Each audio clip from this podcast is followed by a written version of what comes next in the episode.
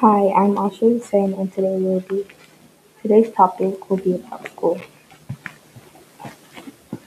So, what does school mean to me?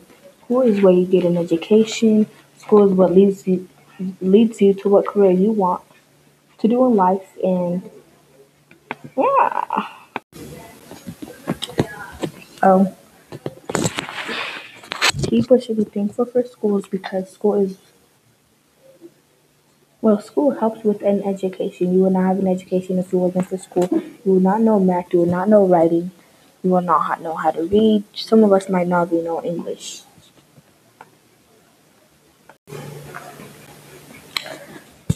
I am thankful for schools because if it wasn't for school, then I would not know anything I learned from elementary school through high school. I am happy that I learned what I learned